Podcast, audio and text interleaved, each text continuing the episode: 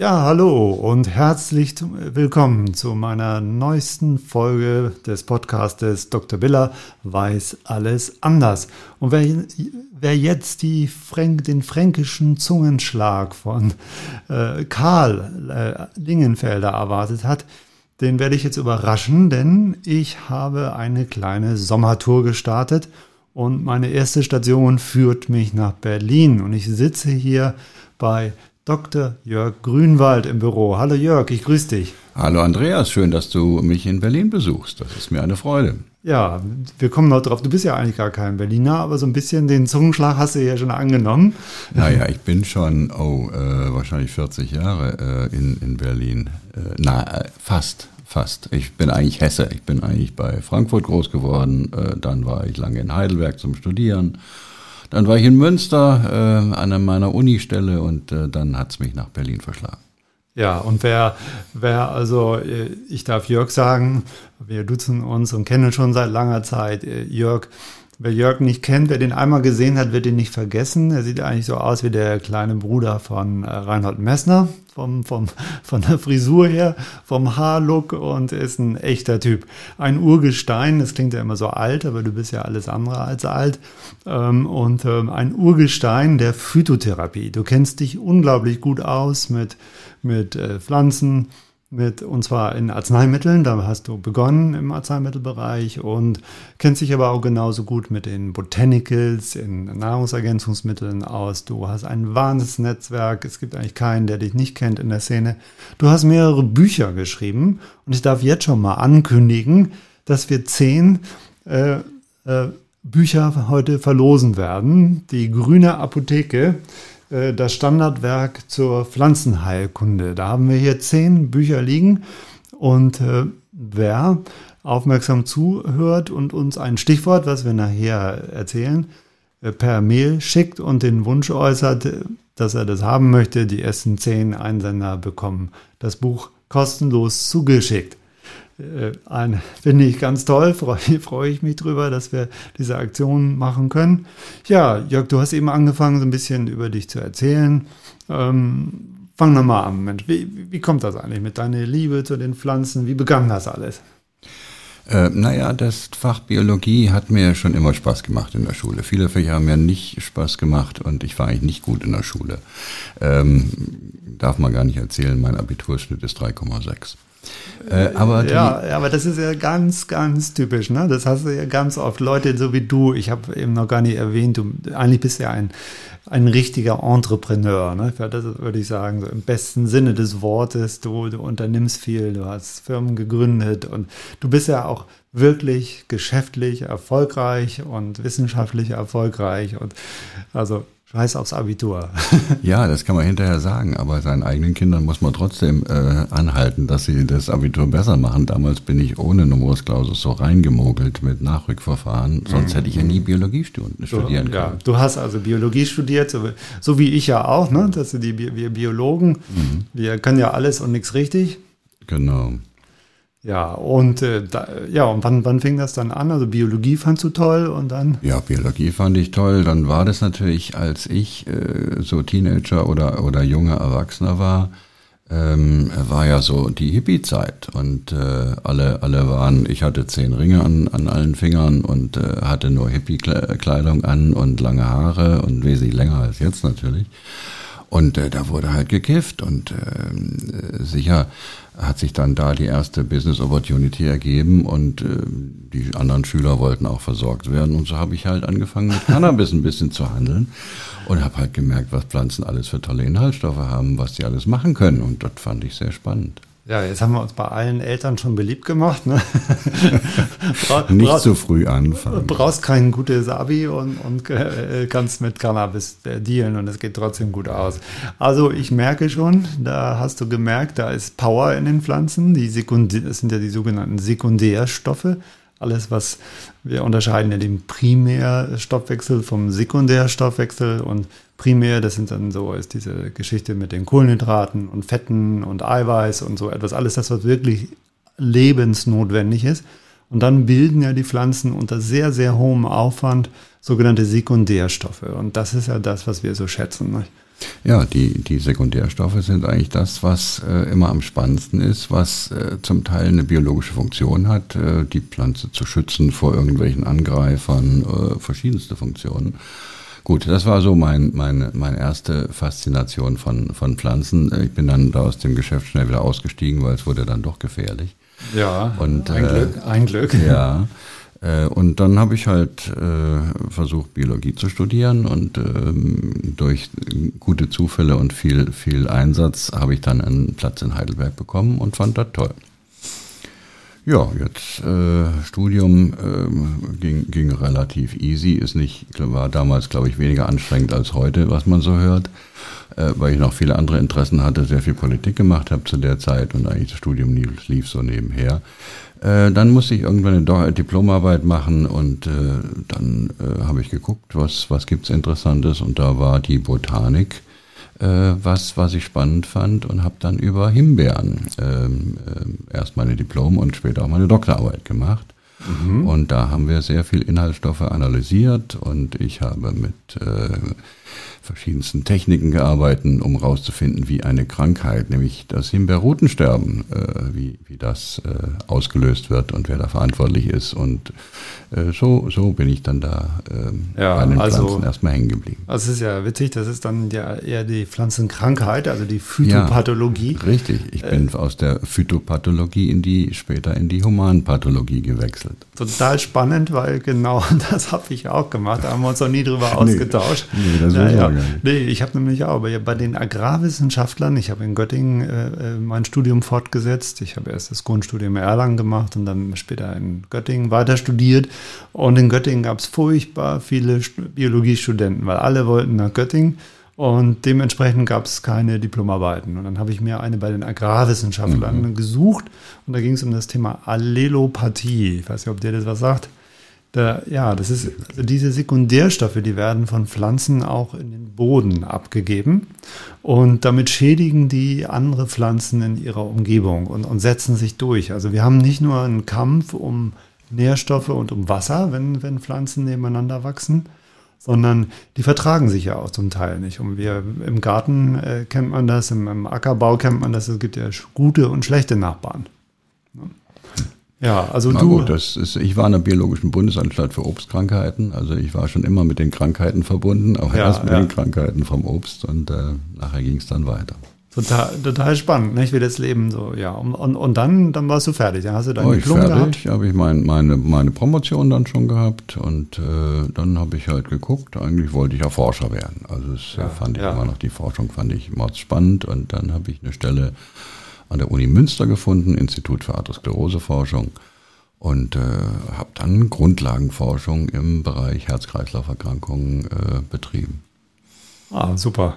Das ist doch gut. Und war das schon bezahlt? Äh, das war, eine, das, war eine, das war eine gute Stelle, ja. Ich, Äh, innerhalb äh, von ein paar Jahren hatte ich dann eine Dauerstelle an dem Institut und äh, hätte mein Leben lang da bleiben können. Und ja. Äh, dann wurde es mir aber langweilig. Das war dann, nachdem man immer wieder äh, auf diesen gleichen Forschungsthemen rumreitet, immer wieder auf den Kongressen dieselben Leute trifft und sich streitet, wer die Publikation zuerst rauskriegt. Äh, irgendwie war das dann da, äh, war mir das zu kleinteilig. Ich wollte ja, was Größeres ja. machen. Das Problem ist, finde ich ja immer bei der, bei der Forschung, jetzt gibt es ja so eine Gegenbewegung, aber die Forschung ist ja in so einem Elfenbeinturm, nicht? also ist abgehoben, also so Grundlagenforschung sagt man.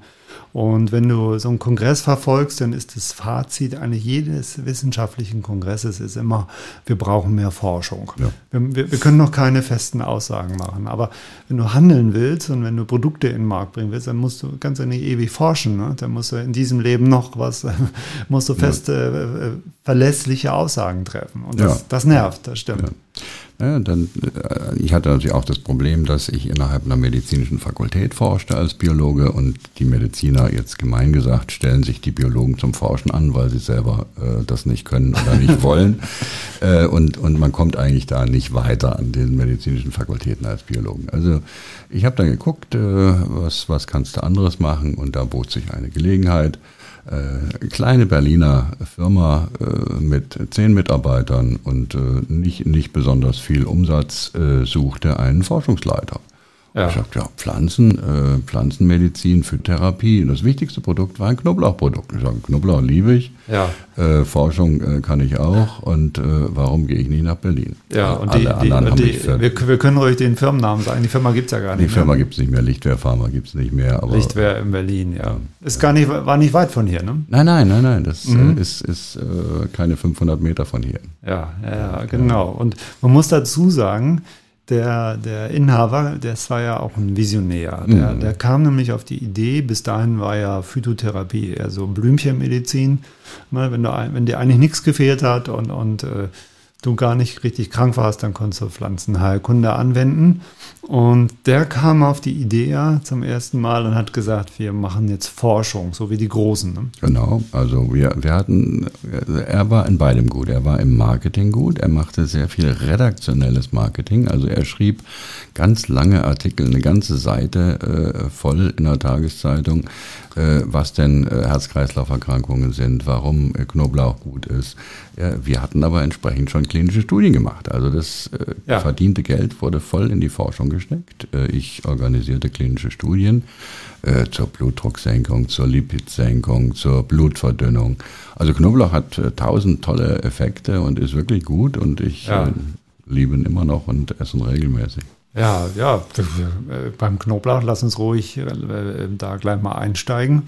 Beim, beim Knoblauch ja, also was ist, was ist denn so die Hauptindikation? Wann sollte man das einnehmen? Oder reicht es aus? Äh, wird ja häufig gesagt, ach ja, ich esse gerne Knoblauch. Reicht das aus oder, oder sollte man wirklich einen Extrakt einnehmen? Naja, äh, da habe ich so, so äh, meine alte Firmenmeinung war natürlich, Sie müssen standardisierte Produkte nehmen, weil ja, dann sind ja. Sie sicher, dass Sie richtige Menge einnehmen. Ja. Heutzutage sage ich, wenn ich genug äh, zwei Knoblauchzehen äh, esse, dann äh, habe ich das auch. Aber natürlich hat es eine Berechtigung, auch ähm, Produkte zu nehmen. Ähm, ich habe inzwischen, muss inzwischen äh, meinen Blutdrucksenker chemisch nehmen, weil der Knoblauch nicht mehr ausgereicht hat und mm, äh, mhm. dann alles hat seine Grenzen. Aber die Phytotherapie zuerst ist auf jeden Fall richtig. Ja, das ja, also es gab Forschung dazu. Das, das war, da warst du ja genau äh, zur richtigen Zeit an der richtigen Stelle, als da so alles anfing. Ja, ich erinnere mich gut an diese Zeit. Da war ein Riesenhype in der Phytotherapie mhm. und alle anderen Firmen zogen ja nach und, und, und haben sich gegenseitig überboten, äh, darin klinische Studien zu machen und, und auch erfolgreich. Das muss man auch sagen. Es sind klinische Doppelblindstudien gemacht worden und äh, die waren dann auch mit signifikanten Ergebnissen zugunsten des Verums. Ne? Äh, nicht, also ich hatte meine Schwierigkeiten, weil es gab damals nur diese Pharma-CROs, Clinical Research Organizations. Also diese, diese Institute, die klinische Studien durchführten, waren im Prinzip darauf getrimmt, äh, Arzneimittel zu testen. Und Arzneimittel sind natürlich fünf, zehnmal stärker und spezifischer als, als ein Phytopharmakon, als ein pflanzliches Arzneimittel. Das heißt, wir haben wesentlich mildere Effekte. Und das mhm. nachzuweisen, waren die gar nicht gewöhnt. Das heißt, ich hatte Schwierigkeiten, äh, erstmal äh, die so zu trimmen, äh, dass sie auch die feinen Effekte rausbekommen. Und daraus entwickelte sich schon später das nächste Businessmodell, was wir gleich nachher äh, bereden können. Ja, wir sind mittendrin. Nee, abs absolut. Das, es gibt äh, Riesenunterschiede. Und das hast du ja auch bei Nahrungsergänzungsmitteln. Eine große Herausforderung ist natürlich, dass du äh, oftmals keine reinen Placebo-Gruppen hinbekommst, weil die Leute ja mit den eventuell mit den Sekundärstoffen beim Knoblauch, ne, dann essen die in der Placebo-Gruppe, das sind vielleicht auch Knoblauchesser, die haben dann zwar in den Fragebögen angegeben, sie essen keinen Knoblauch, und haben sich auch verpflichtet, vielleicht in den äh, Wochen der Studie kein Knoblauch zu essen. Oder sind sie irgendwo eingeladen bei irgendjemandem, der hat der Knoblauch ins Essen gedonnert, in den Salat. Und äh, ja, schon hast du eine Riesenportion Knoblauch bekommen und äh, bist eigentlich gar nicht mehr richtig in der Placebo-Gruppe.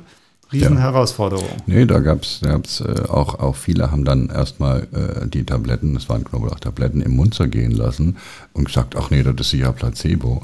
Und haben dann aufgehört mit der Studie und, und dann haben wir, haben wir gesagt, na gut, wir müssen die ein bisschen äh, täuschen. Dann haben wir in die Hülle von den äh, Placebo-Tabletten eine Spur Knoblauch reingedacht, sodass sie gedacht haben, sie hätten die Verumgruppe und dann hat es ja, funktioniert. Ja. ja, wir müssen das vielleicht nochmal eben erklären. Wir beide sind ja voll im Business drin. Ähm, die Firmen haben, vor allem kleinere Firmen, haben keine eigene große Forschungsabteilung, sondern die beauftragen äh, externe Institute, die das professionell machen, die nichts anderes machen. Die größte Herausforderung ist ja, die richtigen Patienten zu finden. Mhm, Diese, ja.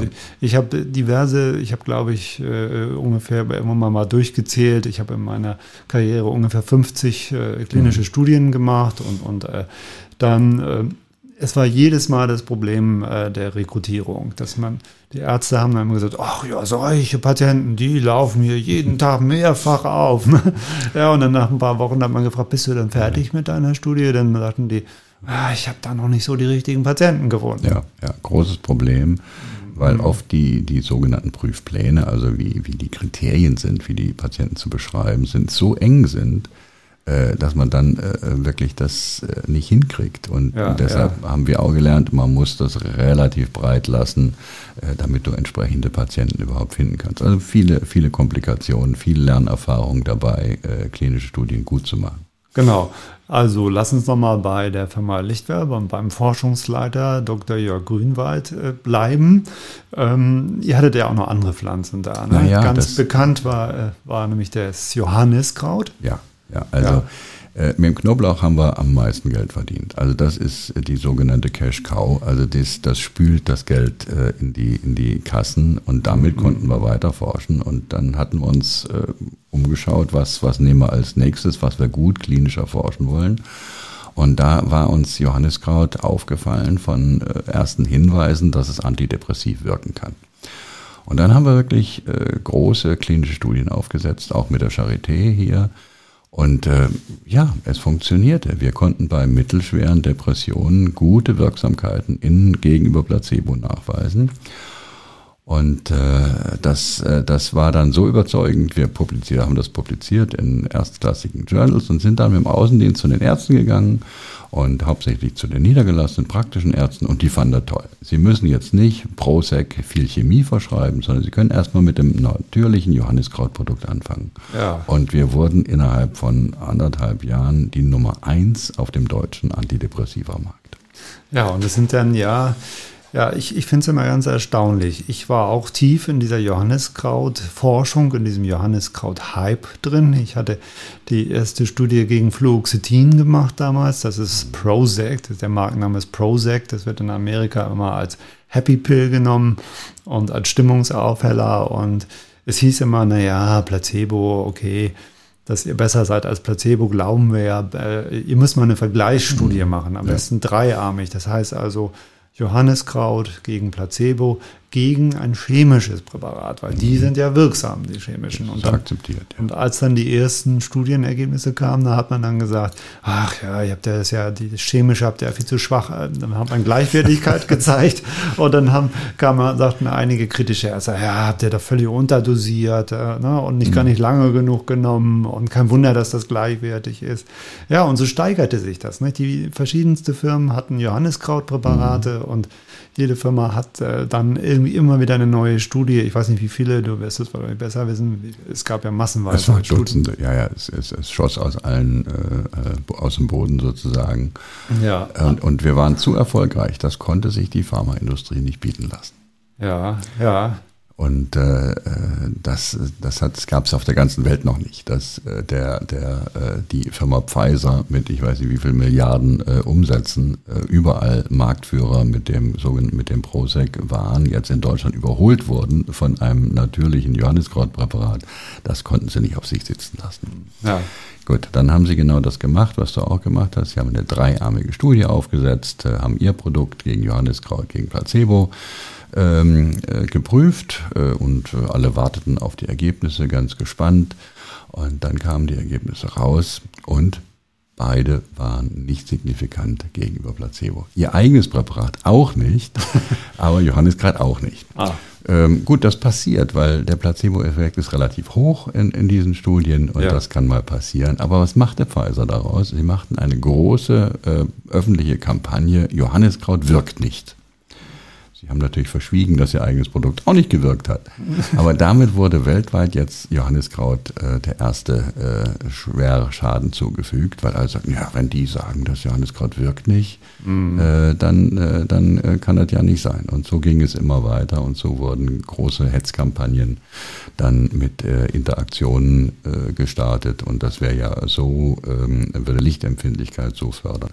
Also manches ist, hat einen Funken Wahrheit dran, aber es wurde total überzogen und total übertrieben und damit wurde der ganze Markt sehr schön wieder zusammengestürzt und der Prosec war wieder die Nummer eins. Ja, das, da, da, also da, du hast schon eine Frage beantwortet, weil eigentlich hatte man vermutet, dass der Siegeszug von Johannes Kraut jetzt um die Welt ansetzen würde und alle würden viel Geld damit verdienen, die, die Firmen, die so ein Produkt haben. Und heute ist ja relativ still um Johanniskraut geworden.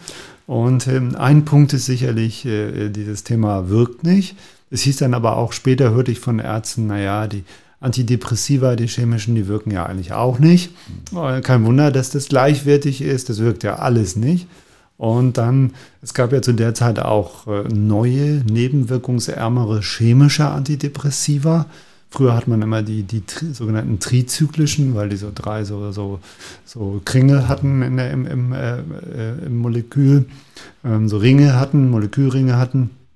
Und diese trizyklischen, die waren immer äh, ja, sehr verschrien, die waren ja günstig, die waren generisch, aber die machten so schwere Mundtrockenheit und waren sehr unbeliebt bei den Patienten. Waren aber billig und dann kamen die neuen, die selektiven Serotonin-Wiederaufnahmehämmer und äh, ja, Johanniskraut war immer gleichwertig. Und ich habe dann beobachtet, die Ärzte haben gesagt, ja, so richtig wirken tut das alles nicht. Ich verschreibe mal die billigen, das belastet meinem äh, alten, trizyklischen, ja. die belasten mein Budget nicht. Ja, das ist dann quasi so die, die Konsequenz. Und, ja, äh, ja, ja, aber sag noch mal was. Also ich hatte, ich erinnere mich an eine Folge, die ich vor einiger Zeit hatte mit, mit Karl. Und da hat er so ein bisschen gewarnt vor den Nebenwirkungen, aber ich, das ähm, hat ja. mir nicht so gefallen, aber dir auch nicht, ne? Ich habe es ich hab's auch gehört und habe gedacht, naja, da, da äh, ist er ein bisschen zu, zu negativ äh, dem Johanneskraut gegenüber. Äh, denn die Lichtempfindlichkeit haben wir natürlich immer äh, mit in den klinischen Studien verfolgt. Und das war nie ein Thema zu den Dosen, wo man eben drei Tabletten, 900 Milligramm, inzwischen gibt es als eine oder zwei Tabletten, äh, eingenommen hat, war nie eine Lichtempfindlichkeit zu merken. Das ist bei wesentlich äh, Überdosierungen äh, der Fall. Und äh, sicher ist es von, von Tierherden, von Schafen, von Kühen bekannt, die dir eine Wiese leer fressen und nur den ganzen Tag Johanniskraut fressen, die kriegen dann einen Sonnenbrand. Aber ja, das ist und, wirklich und die auch nur im Augenbereich, ja. wo das Fell sie nicht schützt. Ja, ne? da im, rund ums Auge haben sie kein Fell und da ist dann die, trifft dann die Sonne direkt auf die Haut. Ähm, auch mit den, mit den Wechselwirkungen. Es gibt Wechselwirkungen mit Johanniskraut, das ist richtig. Es wurde aber in der Presse dermaßen hochgespielt, wieder politisch übertrieben hochgespielt, äh, das muss man sich im Einzelnen genau angucken, aber dadurch hat Johannes gerade auch so einen negativen äh, Touch gekriegt äh, und deshalb sind alle vorsichtig, äh, inklusive Karl, äh, der vielleicht das nochmal nachlesen müsste. Müssen wir mit ihm nochmal diskutieren. Das werden wir mit ihm diskutieren, aber ich äh, glaube, er hat auch im Kopf, Karl ist ja ein ganz spezieller, das ist ein, ein, extremer und der, dem ist das alles zu schwach dosiert und, mhm. und der, der nimmt das dann IV. Ja. Das wird also injiziert, das Hyperizin, da werden Spezialpräparate Präparate dann auch manchmal extra hergestellt und äh, klar, das, äh, das, dann kann das passieren. Dann kann das, das passieren. Absolut, dann, hatte, dann hat er natürlich eine höhere Dosierung ja, und, ja. Und, und auch schubartig ist ja klar. Ja, klar. Ja, ja. Nee, aber ich kann das nur bestätigen, was du sagst. Also wir haben in unseren Studien auch keine Probleme gehabt. Ähm, was auch so ein bisschen äh, schlecht war äh, für Johannes Kraut war diese Diskussion um den Wirkstoff. Man hat ja jahrelang, mhm. das ist, haben wir ja immer wieder in der Phytotherapie, ja. Ähm, und äh, man versucht immer einen Wirkstoff zu finden in der Pflanze und sagt, das muss ich doch auf einen Wirkstoff zurückführen lassen. Aber ja, das geht da auch nicht. Nein, das geht, das geht bei den meisten Heilpflanzen nicht. Äh, hier haben wir ähm, zumindest äh, zwei Wirkstoffe, die daran beteiligt sind, äh, das Hyperizin, das Hyperforin. Aber es gibt eben auch Extrakte, die hyperforinfrei sind und trotzdem gute klinische Daten zeigen. Also es, man, muss nicht, man muss nicht beide drin haben. Und die sind dann etwas wechselwirkungsärmer als ah, die, die beides. Okay. Also es gibt auch noch ja. spezielle Unterschiede. Ja. Jetzt wird es aber zu speziell. Hier. Ja, kein Problem. Wir haben ja auch Fachleute, die uns zuhören.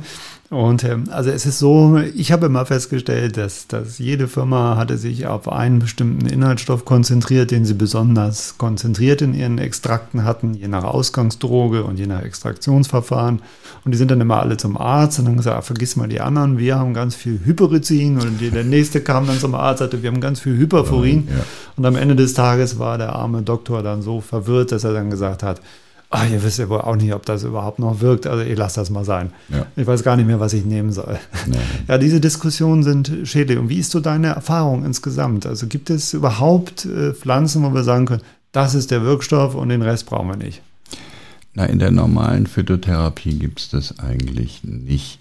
Äh, oder es sind immer Gruppen, die, die verantwortlich sein. Also in den, in den meisten, in den meisten Fällen ist es eine Kombination aus mehreren Wirkstoffen. Und äh, die, die klassischen Phytotherapeutika haben irgendwelche Leitsubstanzen, die typisch sind für, für die jeweilige Pflanze.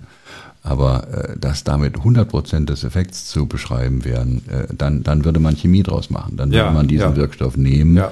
äh, und sagen, äh, ich nehme jetzt nur Cavalacton äh, XY und mache da einen Wirkstoff draus. Nein, die, die Mischung der Cavalactone äh, wirkt, aber macht es dann auch sicherer, weil äh, die, die äh, Pflanze hat eben äh, nicht nur positive Wirkstoffe, sondern auch andere Stoffe, die Seiteneffekte, Wechselwirkung unterdrücken können. Also die Mischung der Pflanze äh, hat oft äh, was, was Positives, was die Pflanze verträglicher macht. Genau, das ist also, es geht ja nicht nur um aktive Bestandteile, es geht um Verträglichkeit, es geht auch um Bioverfügbarkeit. Darüber ja. hat man früher gar nicht viel geredet, aber wir wissen, dass beim Kurkuma mhm. ist ja das ist, äh, ist fettlöslich und, und, fettlösliche Stoffe werden nicht so gut aufgenommen vom Körper und dann äh, ist natürlich die Wirkung auch nicht so gut. Ja, ja ganz, ganz klare Sache. Bekämpfen sich die Firmen jetzt auf dem besten bioverfügbaren Kurkuma ja, und jeder ja. hat seine eigene Methode. Es ist besser, ja. Bioverfügbarkeit zu ist, Gut, es ist halt ein Markt und der, der Markt äh, ist natürlich ein Kampf der Giganten, die gegeneinander äh, Wissenschaft äh, produzieren und äh, Theorien und darum kämpfen. Ja, es ist schwer, sich da eine objektive Meinung zu bilden. Ne? Ja, absolut. Es ist nicht also, für, für, einen Konsumenten absolut schwierig, selbst für einen mhm. Arzt ist es, ist es äh, schwierig. Siehst du, und deswegen haben wir diesen Podcast, weil wir dann, da, da, erzählen wir dann die Wahrheit. Nur nichts als die Wahrheit. Ja, der, der, der junge Dr. Grünwald, der war also mitten in der Forschung, machte Karriere, war der Phytofirma, wie wir eben gesagt haben, war mittendrin in diesem Rausch. Und, wie ging es dann weiter bei dir, Jörg? Naja, ich habe angefangen, da hat diese kleine Firma zwei Millionen gemacht. Als ich nach acht Jahren rausgegangen bin, äh, hat sie 200 Millionen Umsatz gemacht. Also die Erfolgsstory war toll und es war toll, daran, äh, daran teilzunehmen. Und wir haben das dann internationalisiert. Ich war bei dem äh, sogenannten Launch, bei der Einführung in USA dabei, in vielen Ländern dabei und habe Vorträge gehalten. Äh, in den USA war das ja noch völlig unbekannt. Und wir haben so viel äh, Meldungen in der Presse bekommen, das hast du in Deutschland oder in Europa nie bekommen, weil für die war das was völlig Neues. Ja, ja. Und dann haben wir daraufhin ein Buch geschrieben für die amerikanischen Ärzte. Äh, das Buch war ein absoluter Renner. So viel haben wir kein Buch verkauft. PDR, Physician's Desk Reference for Herbal Medicines. Ja für ein Fachbuch eine halbe Million Exemplare verkauft. Ein Wahnsinn. Ja, das ist wirklich. Und das war die Welle, die dann in Amerika losgetreten wurde und äh, inzwischen immer noch wesentlich aktiver ist als in Europa. Also der Markt dort ist äh, am Boom, während bei uns, äh, naja, tröpselt so ein bisschen dahin. Ja, ja, ja. Woran liegt das? Und das, das ist, äh, ich hatte gesagt, du warst für mich äh, auch immer so ein bisschen Inspiration und Vorbild. Und ich, ich erinnere mich an einen äh, Vortrag von dir. Äh, und zwar gibt es ja in Deutschland die Gesellschaft für Phytotherapie, mhm. die sich also um die pflanzlichen Arzneimittel sehr verdient gemacht hat. Und ähm, auf einem dieser Kongresse in Berlin, nahe der Charité, in einem schönen Saal, hattest du den allerletzten Vortrag. Und wie es halt immer so ist, ich, ich sage ja immer, ähm, viele Leute gehen dann eher schon. Mhm. Und äh, ja, es war nicht so richtig überfüllt, muss man sagen. Ja. Und äh, da hat also der Jörg Grünwald gewarnt und hat gesagt, Leute, wenn äh, wir weiter so machen mit den ganzen Regularien und äh, wenn es immer schwieriger wird, ein neues Arzneimittel zuzulassen und wenn es vor allen Dingen zum Beispiel schwierig wird, eine Kombination altbewährter Pflanzen zuzulassen ähm, und, und äh, wir der Behörde auch immer noch Recht geben und vielleicht auch noch Anregungen geben, was man dann noch alles prüfen könnte, dann davor hast du dann gewarnt, hast mhm. da vorne gestanden und hast erzählt, wir müssen, wir müssen ausweichen in den Nahrungsergänzungsbereich. Da gibt es so viele Pflanzen auf der Welt. Du warst ja auch international unterwegs. Ähm, und das habe ich so in tiefer Erinnerung und habe gedacht, Mensch, der hat recht, der hat recht. Ja, ich war halt ähm, sehr viel international unterwegs und da hat sich der ganze Markt, weil es eben keine regulierten pflanzlichen Arzneimittelrichtlinien gab, mussten die sich als Lebensmittel und als äh, Nahrungsergänzungsmittel etablieren, wo man eben eine wesentlich größere Flexibilität hat. Welche, was kombinierst du, was nimmst du für Dosierungen, was wirfst du noch dazu? Ähm, und das, der, der Markt war am Boom, das habe ich gesehen, während in Deutschland waren das immer noch die gleichen Firmen, die zum Teil 100, 200 äh, und mehr Jahre alt sind und eigentlich immer die gleichen Pflanzen verkaufen, mhm. vielleicht ein bisschen äh, äh, Forschung dazu machen, aber eigentlich kreativ sind diese alten Phytofirmen nicht. Und äh, die sind äh, gut etabliert und die haben gute Produkte, das ist gar nicht die Frage. Aber die, die Musik, die Innovation äh, ist nicht bei den Arzneimitteln äh, passiert seitdem. Und da reden wir von vor äh, 30 Jahren. Äh, es ist schon lange her. Und in anderen Ländern entwickeln sich völlig neue Märkte mit auch mit gut beschriebenen Inhaltsstoffen aus Safran, aus anderen, äh, aus Hagebutte, aus äh, die, die damals äh, noch gar nicht irgendwie im Blick waren und nicht ja. in den Standardbüchern vertreten sind. Ja, wir waren ja beide in, äh, gerade in Genf bei einer Messe und da trifft sich die Welt der Nahrungsergänzungsmittel und da wird eine Leistungsschau da kann man beobachten, welche äh, pflanzlichen Extrakte so angeboten werden, neu entwickelt werden. Es sind aber auch Mikroorganismen, Pilze, alles Mögliche, mhm. Vitamine, Mineralstoffe. Und wie in anderen Ländern das gehandhabt wird. Es wird ja, also du bist ja wirklich erstaunt. Da gibt es bei Pflanzen, die da verkauft werden, gegen schwerste Lungenerkrankungen habe ich gesehen. Es gibt äh, alle möglichen weitreichenden Indikationen und ähm, ja, und, und, und wir sind hier dabei, äh, alles hoch zu regulieren. Ja, die Deutschen überregulieren sich in jeder Hinsicht. Ja, und, das, und, das, und, jeder sagt, das muss unbedingt mal abgeschafft werden. Und es wird aber nicht besser. Also, also was wäre denn deine pragmatische Lösung? Hast du eine im Kopf, wo du sagen würdest, das, das wäre doch in Ordnung, wenn wir das so machen würden? Naja, wir, wir haben ein Problem, dass wir zu den Nahrungsergänzungsmitteln nichts Richtiges sagen dürfen.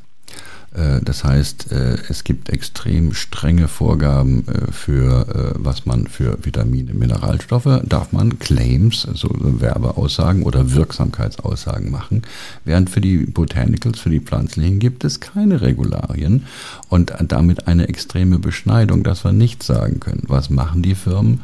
Die streuen dann noch Vitamin C in das pflanzliche Produkt oder in das pflanzliche Nahrungsergänzungsmittel mit rein, damit sie einen Immunclaim machen dürfen. Sie streuen andere Sachen rein, bloß eine Krücke, um irgendwas sagen zu können, weil ich kann ein Produkt nicht verkaufen, wenn der Konsument nicht versteht, was es tut. Aber ich darf es nicht sagen wegen den blöden europäischen äh, Regeln. Ja, genau. Und äh, ist es so, man wundert sich, der Konsument, der das ja alles nicht mitbekommen hat, der wundert sich, dass auf den Packungen so merkwürdige Texte stehen, die ja alle gleich immer sind. Trägt bei zu einem normalen Homozysteinstoffwechsel, trägt bei zu einer gesunden Teilung von Zellen und dann das ist immer, was, was sind das für Texte da, denkt man immer. Aber das sind die Vorgaben. Das mhm. sind die Vorgaben. Und ähm, das regeln andere Länder wesentlich flexibler. Mhm. Und man kann immer sagen, man muss den Konsumenten schützen. Das ist ja immer das deutsche, das deutsche Argument. Wir schützen den Verwender vor falschen äh, Claims, vor falschen Werbeaussagen. Ja. Gut, aber die Konsumenten sind doch mündige Bürger. Die können doch nachlesen, die können sich auch mal eine Studie angucken, die können auch fragen, die können auch, äh, also da äh, denke ich, das sollte gelockert werden, da sollte einfach mehr Kommunikation erlaubt werden. Ja, mehr Lockerung und ich finde, es sollte deutlich gekennzeichnet werden auf den Packungen. Das steht ja sowieso schon drauf, ist ein Nahrungsergänzungsmittel. Ja. Und in Amerika hast du ja immer so einen Text draufstehen, dass diese Aussagen, die da alle gemacht werden, nicht, nicht, äh, überprüft, nicht sind. überprüft sind ja. mit den Behörden. Und ja, und dann kann doch jeder selber entscheiden, ob er, das, ob er sich darauf verlässt oder nicht. Na, man, man, soll ja schon eine wissenschaftliche Grundlage äh, für ja. die Aussagen fordern. Das ist ja richtig. Das machen die Amerikaner auch. Die Amerikaner sagen, äh, wenn die wissenschaftlichen Studien vorliegen, äh, dann könnt ihr auf der Basis diese Claims machen. Und dann geht man ins Gericht und verteidigt seine Studie und seinen Claim. Und das ist völlig okay. Ja, genau. Also klinische Forschung ruhig ja. machen. Ja, ja. ja nee, nee, da bin ich ganz, ganz deiner Meinung. Ja, was, was kam dann? Du hast ja schon erwähnt, du hast ein Institut aufgemacht, Na, was dann, genau solche dann wurde es wieder, Studien Dann wurde es wieder langweilig. Äh, dann hatte ich alles gelernt bei, bei äh, Lichtwell Pharma und dann ähm, äh, habe ich mich mit, ein, mit einem Partner, mit einem Kollegen, der Mediziner war, der auch bei Lichtwell Pharma war, ist leider inzwischen verstorben, leider, ähm, Christoph Jenecke. Und mit dem äh, haben wir uns dann selbstständig gemacht und haben erst eine Beratungsfirma für natürliche Präparate gemacht, wir haben Zulassungen gemacht, wir haben Marketingunterstützung gemacht, wir haben dann, und das schließt jetzt wieder einen Kreis, ein sogenanntes CAO, eine Clinical Research Organization, also eine, eine Prüfstelle für klinische Studien für natürliche Produkte zu gründen. Und äh, das äh, war, glaube ich, ein sehr guter Schritt weil da waren angestellte äh, Prüfärzte, angestellte Study Nurses, äh, die genau wussten, sie prüfen natürliche Substanzen mit milden Effekten. Und dazu gehört ein eigenes äh, Handwerkszeug und ein eigener Blick, äh, da die Ergebnisse auch entsprechend zu untersuchen. Ja, ja, wir haben uns ja schon mal früher darüber unterhalten. Ich sehe ja inzwischen so diesen Goldstandard, der überall hochgelobt wird, den auch die Gerichte immer nehmen. Den sehe ich so ein bisschen kritisch, weil das ist ja die placebo-kontrollierte Doppelblindstudie, mhm. die von vorn bis hinten reguliert ist, wo, wo also keinerlei Manipulation möglich ist, du von Anfang an genau schon voraussagen musst, was wohl das Ergebnis sein wird und, und sehr viel Statistik machen. Ja. Das ist alles gut, das ist auch äh, hohe Wissenschaft. Aber ich habe festgestellt, dass insbesondere ja auch die, die großen Chemiefirmen oftmals nur deswegen erfolgreich diese Studien durchführen können, weil sie einen Patientenscreening machen, mhm. vorweg und dass sie sehr, sehr lange suchen nach Patienten, die ideale Werte haben, die möglichst weit abweichend sind von der Norm, weil es ist ja so eine Regel, nicht? Wenn du weit, wenn, was weiß ich, wenn du einen ganz hohen Blutdruck hast, dann ist es leichter, den zu senken, als wenn du so einen, so einen leicht erhöhten Blutdruck hast. Ganz klar. Ja, und die bleiben natürlich nur über, diese mit den leichten Blutdruck, die bleiben dann über für die, für die, für die Nahrungsergänzungsmittel oder Phytos. Und da ist es ja viel schwerer, dann ja. einen Effekt zu haben. Ja. Deswegen bin ich, wünsche ich mir immer irgendwie andere neue Studien, dass die auch anerkannt werden. Ja, das, das ist generell das Problem, ähm, was ja durch die Pharmaindustrie selbst initiiert wurde. Sie selber haben ja die, die Anforderungen, ein neues Arzneimittel zuzulassen, dermaßen in die Höhe getrieben, äh, dass du hunderte von Millionen Investments brauchst, äh, um ein neues Arzneimittel auf den Markt zu bringen.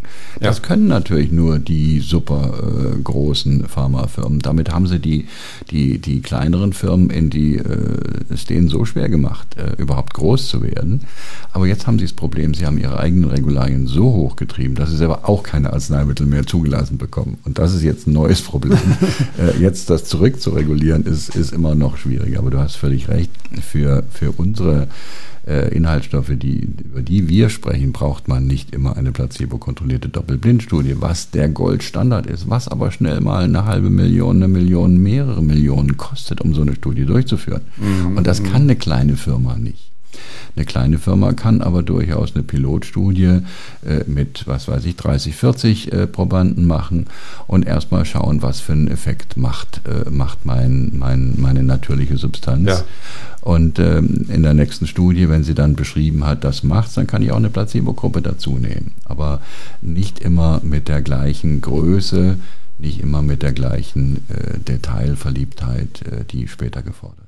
Ja, also wir sind uns einig, die klinische Doppelblindstudie, die brauchen wir auf jeden Fall, placebo kontrolliert mit allem äh, drum und drum herum. Aber wichtig ist eben auch die subjektive Erfahrung der Menschen, weil wenn es den Leuten besser geht, ist es ja im Endeffekt auch egal, ob es dann ein Placebo-Effekt ist oder, oder, oder nicht, denn auch die äh, chemischen Medikamente, die haben ja auch einen Placebo-Effekt und, und da setzen ja auch die Ärzte drauf. Wir wollen natürlich besser sein als der Placebo-Effekt. Das ist schon unser, Absolut. unser Anspruch. Äh, das ist klar und äh, das ist bei den pflanzlichen Arzneimitteln äh, auch wirklich so und das kann man in verschiedenen Studien wirklich gut nachweisen. Also da sind wir uns einig. Genau.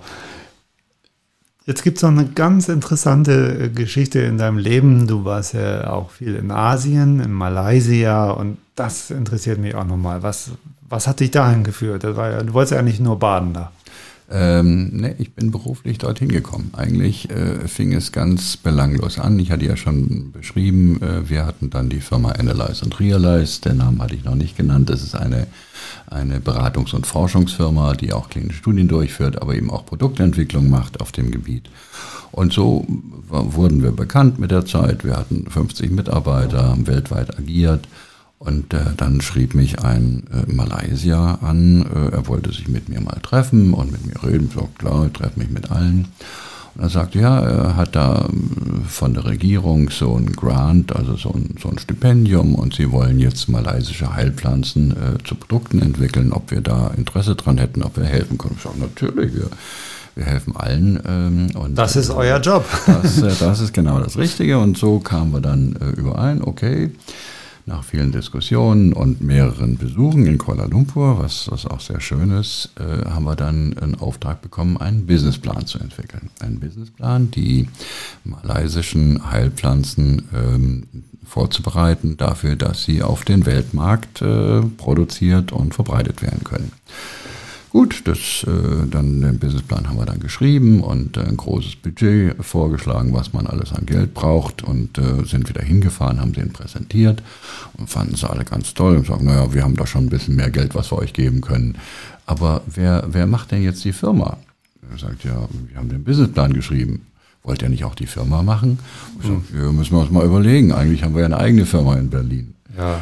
Wird ja auch ähm, zu viel allmählich. Äh, irgendwann, irgendwann wird es zu viel und ich gesagt, na ja, also ähm, mein Partner Christoph, äh, ein, ein guter Kollege und Freund Matthias und ich haben gesagt, na ja, wir können ja, wir können ja schon ein, ein Viertel unserer Zeit, Matthias dann äh, ganztags nach Malaysia gehen äh, und die Firma aufbauen. Und das haben wir dann äh, unterschrieben und äh, so hatten wir einen Auftrag innerhalb von drei Jahren äh, eine Entwicklungsfirma aufzusetzen äh, die pflanzliche Produkte ähm, qualifiziert hat, äh, im Urwald neue gesucht hat, äh, aber eben auch die, die schon äh, bekannt waren, wissenschaftlich zu hinterlegen, klinische Studien zu machen und auf den Markt zu bringen.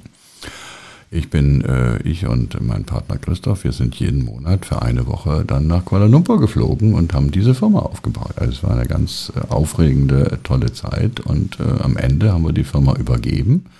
Äh, die ganzen Prozesse standen, die Leute waren eingestellt, es wurde Forschung betrieben, es waren Produkte auf dem Markt. Also es war an, an uns äh, ein guter Erfolg. Das ist ja ungeheuer spannend, wenn, wenn ich mir überlege, was äh, in anderen Ländern oder vielleicht im Ur, muss ja nicht unbedingt nur der Urla äh, Urwald sein, auch das, was so in der Volksheilkunde an Pflanzen verwendet wird, was da noch schlummert, das ist ein mhm. riesiger Schatz. Ja, ja. Und ähm, äh, leider ist es ganz, ganz schwer, ja, hier sowas auf den europäischen Markt zu bringen. Ne? Ja, das ist ein großes Problem. Also das, das wichtigste Produkt, was wir dann auch klinisch untersucht haben, war die Pflanze Tonkat Ali. Äh, das ist ein, äh, eine Urwaldpflanze und die wird zur Stärkung der Manneskraft ver verwendet, traditionell. Und wir haben dann Studien gemacht. Wir konnten nachweisen, dass der Testosteronbildung verstärkt wird, dass wirklich äh, da Potenz dahinter ist. Ja. Und äh, die, die, äh, das wird in, in Amerika, in Asien überall vertrieben, aber in, nach Europa kommt es nicht. Hast, hast du da noch irgendwie, für, ich frage für einen Freund, äh, hast du da noch irgendwelche Probepackungen? Ähm, kann, ich, kann ich besorgen. okay. Aber heute kann man ja alles im Internet bestellen. Ja. Das Internet hat auch seine Vorteile.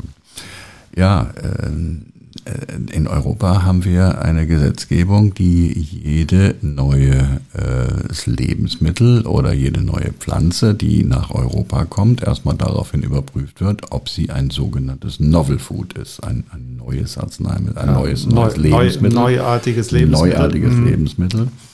Äh, und was neuartig ist, will man bei uns nicht haben, weil es könnte ja äh, könnte ja gefährlich sein. Ja, es ist, es ist ja wie immer, sage ich mal. Die, die Intention ist, ist, ist berechtigt, ist super, dass man den Verbraucher vor irgendwelchen auch neu synthetisierten Lebensmitteln. Ja, ja das war ja, ja. Die, die, ursprüngliche Idee. Ja. Ne? Die, man hat ja gesehen, die Lebensmittelindustrie macht ja nicht nur Margarine aus allen möglichen Ölen und mischt das mit Butter, sondern es gibt alle möglichen neuen Lebensmittel und, und dass man dann die Leute irgendwie schützt davor das ist, und dass nicht jeder alles in den Markt bringen will. Super Intention, ja, super Der Hintergrund gut. ist immer gut und mhm. die, die, die, die Umsetzung dann äh, für, für gut erprobte Lebensmittel aus dem Rest der Welt äh, machte dann schwierig und ja. das ist gerade die dritte Welt, die exportieren muss, die davon sehr gut profitieren könnte, wenn solche ja. Produkte eben auf die internationalen Märkte kämen.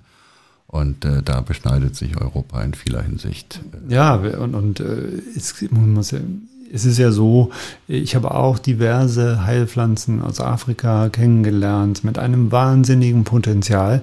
Und äh, ich würde die lieben gern hier in Deutschland mhm. auf den Markt bringen, aber ja. die Hürden sind enorm. Ja, ähm, du musst nämlich wieder äh, mit großen toxikologischen Studien äh, nachweisen, äh, dass da an, ähm, an Mäusen und an Ratten und an äh, äh, ja, und dann, und dann vielleicht noch wie im Arzneimittelbereich, dass du dann sagst, auch noch eine andere Tierspezies, also ja. nicht nur Nagetiere, sondern auch Hunde oder so etwas. Das ja. ist ja ethisch erstmal ein Problem und dann auch noch, äh, weil die werden ja immer getötet so danach, weil, weil du ja die ja. Leber anschauen musst und, und ähm, äh, die Organe, das Gehirn und so weiter. Ja, das ist ein. Es gab jetzt schon ein bisschen Verbesserung des Novel Food Gesetzes, dass also auch ähm, traditionelle Sicherheitsdaten mitgewichtet werden. Aber es ist äh, trotzdem noch eine hohe Hürde. Es äh, dauert jahrelang. Es äh, braucht viele Hunderttausende, um den Antrag alleine vorzubereiten. Ähm, es wird, es wird gemacht, aber es ist einfach eine große Hürde, die man vielleicht noch verbessern kann. Ja, und wenn jetzt der ein oder andere denkt, naja, das ist, was hat das mit mir zu tun? Das ist ja alles so ein bisschen abgehoben, ist für mich nicht so wichtig, dass ich irgendeine Pflanze aus Malaysia einnehmen kann. Aber zum Beispiel das wirklich äh, ja, gut erforschte CBD, also mhm. Cannabis ohne berauschende Wirkung, ja. nur das CBD, da weiß ich, da hängen, glaube ich, über 60 Anträge, Anträge bei der Europäischen Lebensmittelbehörde ähm, und äh, im Novel Food Status. Und äh, das ist äh, ganz unangenehm. Und, und, und das, dabei wäre das ja fantastisch, ich weiß, bei Parkinson-Patienten, die würden enorm davon profitieren. Ja, ja, absolut.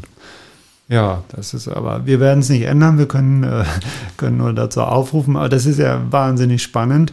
Du hast ja noch ähm, äh, auch noch ganz, ganz viele Firmen, andere Firmen hier gegründet und warst daran beteiligt. Und, und wie du mal gesagt hast, die meisten existieren ja auch noch, was ja auch gut ist. Ähm, also ich glaube, wir könnten hier noch stundenlang miteinander reden, aber ich denke, wir machen mal für heute Schluss. Gut. Und äh, es hat mich riesig gefreut äh, und es hat unglaublich Spaß gemacht, hier bei dir zu Gast zu sein. Und ich erinnere jetzt nochmal an die Verlosung deines wirklich unglaublich hübschen Buches, was du ja mit deinem äh, Freund Christoph Jenicke zusammengeschrieben hast, die grüne Apotheke. Und wer darauf Bock hat, mehr zu erfahren und wer das Standardwerk zur Pflanzenheilkunde haben möchte, der schickt uns eine Mail mit dem Stichwort Ginkgo. Und wer das Ginkgo auch noch richtig schreibt, der kriegt dann dieses Buch zugeschickt. Die ersten zehn äh, Einsender die werden berücksichtigt, für die anderen kann ich dann leider. Die müssen dann in den Buchhandel gehen. Also man kann es ja auch kaufen. Ne? Worüber du dann auch nicht traurig bist. Jörg, herzlichen Dank. Nee, hat viel Spaß gemacht. Ich fand es wunderbar, Andreas. Ja, das Toll. war übrigens dein erster Podcast, ne? können wir verraten. Das ist korrekt, aber, ja. aber du bist ja ein Profi, merken, wie man merkt. Vielen Dank. Mach's gut, Jörg. Danke dir, Andreas.